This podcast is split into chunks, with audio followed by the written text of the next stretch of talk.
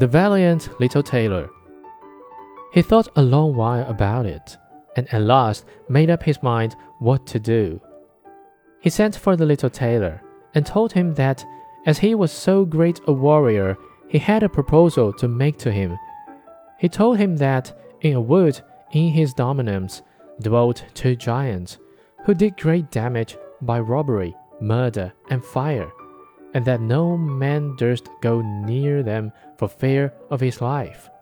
But that if the tailor should overcome and slay both these giants, the king would give him his only daughter in marriage, and half his kingdom as dowry, and that a hundred horsemen should go with him to give him assistance.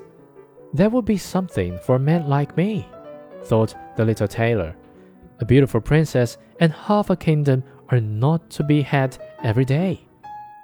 And he said to the king, Oh, yes, I can soon overcome the giants, and yet have no need of the hundred horsemen.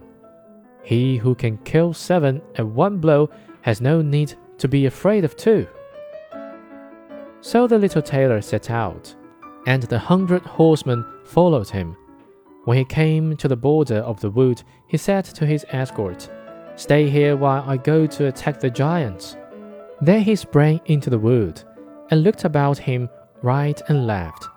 After a while, he caught sight of the two giants.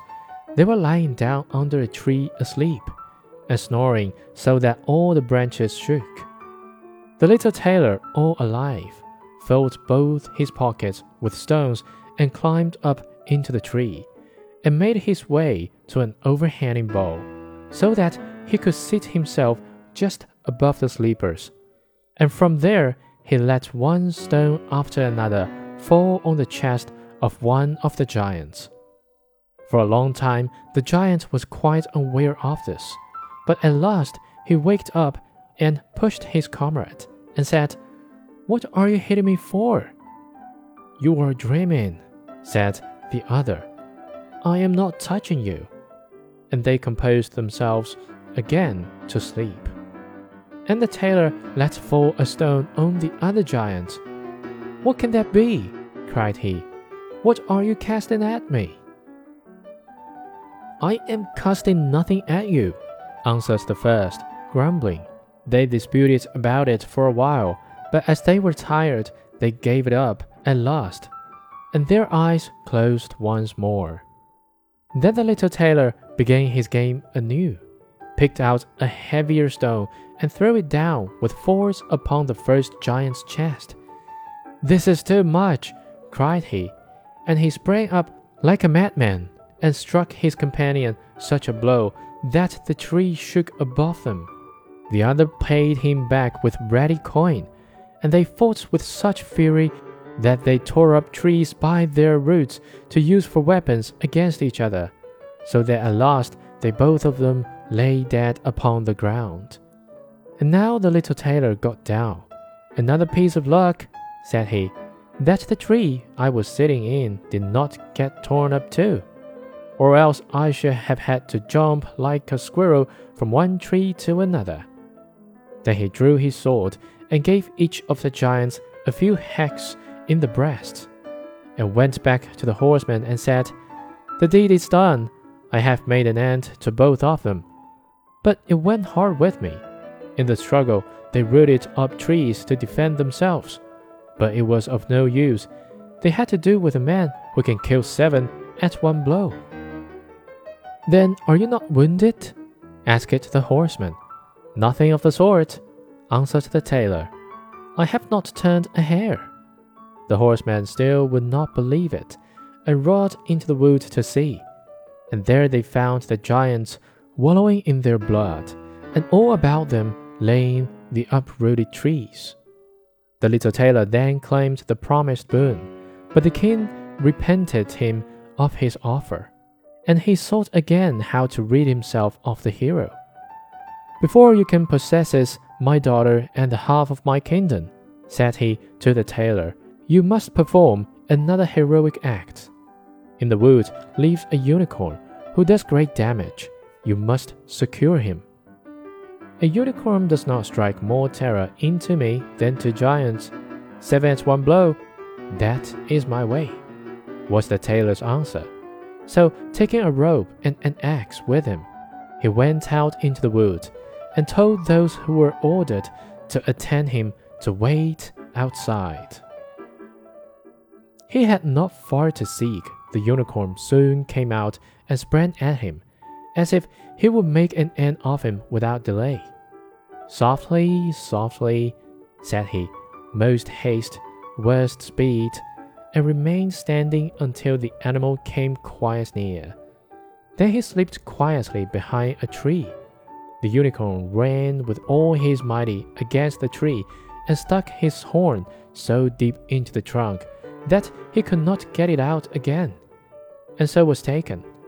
Now I have you, said the tailor, coming out from behind the tree, and putting the rope round the unicorn's neck. He took an axe, set free the horn, and when all his party were assembled, he led forth the animal and brought it to the king. The king did not yet wish to give him the promised reward and set him a third task to do. Before the wedding could take place, the tailor was to secure a wild boar which had done a great deal of damage in the wood. The huntsmen were to accompany him. All right, said the tailor, this is child's play. But he did not take the huntsmen into the wood, and they were all the better pleased. For the wild boar had many a time before received them in such a way that they had no fancy to disturb him. When the boar caught sight of the tailor, he ran at him with foaming mouth and gleaming tusks to bear him to the ground.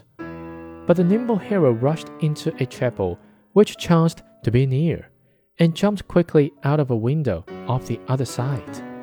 The boar ran after him, and when he got inside, the door shut after him, and there he was imprisoned. For the creature was too big and unwieldy to jump out of the window, too. Then the little tailor called the huntsmen that they might see the prisoner with their own eyes. And then he betook himself to the king, who now, whether he liked it or not, was obliged to fulfill his promise, and give him his daughter and the half of his kingdom. But if he had known that the great warrior was only a little tailor, he would have taken it still more to heart. So the wedding was celebrated with great splendor and little joy, and the tailor was made into a king. One night the young queen heard her husband talking in his sleep and saying, Now, boy, make me that waistcoat and patch me those breeches, or I will lay my yard measure about your shoulders. And so, as she perceived of what low birth her husband was, she went to her father the next morning and told him all, and begged him to set her free from a man who was nothing better than a tailor. The king bade her be comforted, saying, Tonight leave your bedroom door open. My guard shall stand outside, and when he is asleep, they shall come in and bind him and carry him off to a ship, and he shall be sent to the other side of the world. So the wife felt consoled, but the king's water bearer, who had been listening all the while, went to the little tailor and disclosed to him the whole plan. I shall put a stop to all this, said he. At night, he lay down as usual in bed, and when his wife thought that he was asleep, she got up, opened the door, and lay down again. The little tailor, who only made believe to be asleep, began to murmur plainly, Now, boy, make me that waistcoat and patch me those breeches, or I will lay my yard measure about your shoulders. I have slain seven at one blow, killed two giants, caught a unicorn, and taken a wild boar. And should I be afraid of those who are standing outside my room door? And when they heard the tailor say this, a great fear seized them. They fled away as if they had been white hares, and none of them would venture to attack him. And so the little tailor all his lifetime remained a king.